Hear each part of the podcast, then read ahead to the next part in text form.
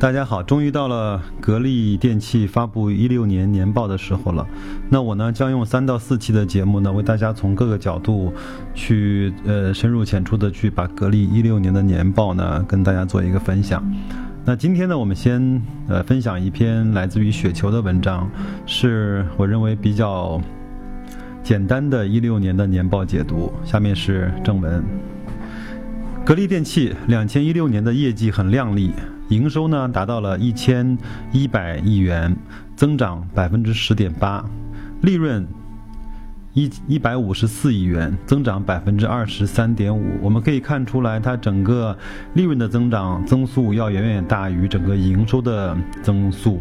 那这个里面，我个人的判断就是，整个在格力电器的管理，包括运营上面效率的提升。呃，包括从它整个从机器人生产线，包括我也看到有呃格力有这种黑灯的生产线，就是晚上可以白天可以完全不开灯，因为它里里面没有工人，全部是机器人，这种因素是有关系的。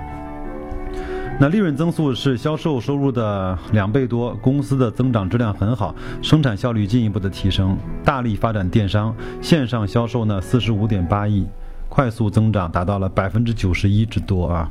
我们也看到，整个在去年，董明珠和刘强东，包括以前交过物的呃苏宁，都有了新的合作，包括也和国美的呃铁娘子杜鹃牵手签了签订了一个两百亿的呃销售呃计划，呃这方面我相信在一七年还会有不断的显现出来啊。每股的收益呢是两点五六元，净资产收益率达到了百分之三十，就是我们常说的 ROE 啊，ROE 在百分之三十点四十三三十点四一，而且格力电器是长期的 ROE 在百分之三十左右徘徊的，呃，公司应该说是非常非常好质地的公司。那就是说，如果钱在你的手里每年产生不了百分之三十的收益，那你最好的做法还是把钱给到格力电器。那每股派息呢是一点八元，那派息率达到了整个全年收益的百分之七十，那大概大概整个派了一百零几亿的呃股息。空调市场的占有率进一步的提升，其中家用空调市占率在四十二点七，中央空调在十六点二，牢牢占据着中国第一的市场份额。那目前呢，公司的产能，家用空调是六千万台，商用空调是五百五十万台，专利技术授权一万五千八百六十二件，两千一六年新发明专利九百一十一件，家电行业数量第一。公司进一步打通了包括压缩机、呃电机、电容、气包线产品在内的上下游产业供应链，极大的增强了公司对上下游供应链的控制能力，保证了生产高效的进行，满足了内部。需求的同时，大力推进了工业制品的外销，其中的电机、电容和气包线都是在机器人和新能源汽车中的重要的核心部件。那我相信，呃，我个人个人也是相信董明珠希望再造一个一千亿的格力，那更多的未来是从机器人和新能源汽车这种嗯产业布局来的。嗯，那手机只是一个终端，只是一个环节而已啊。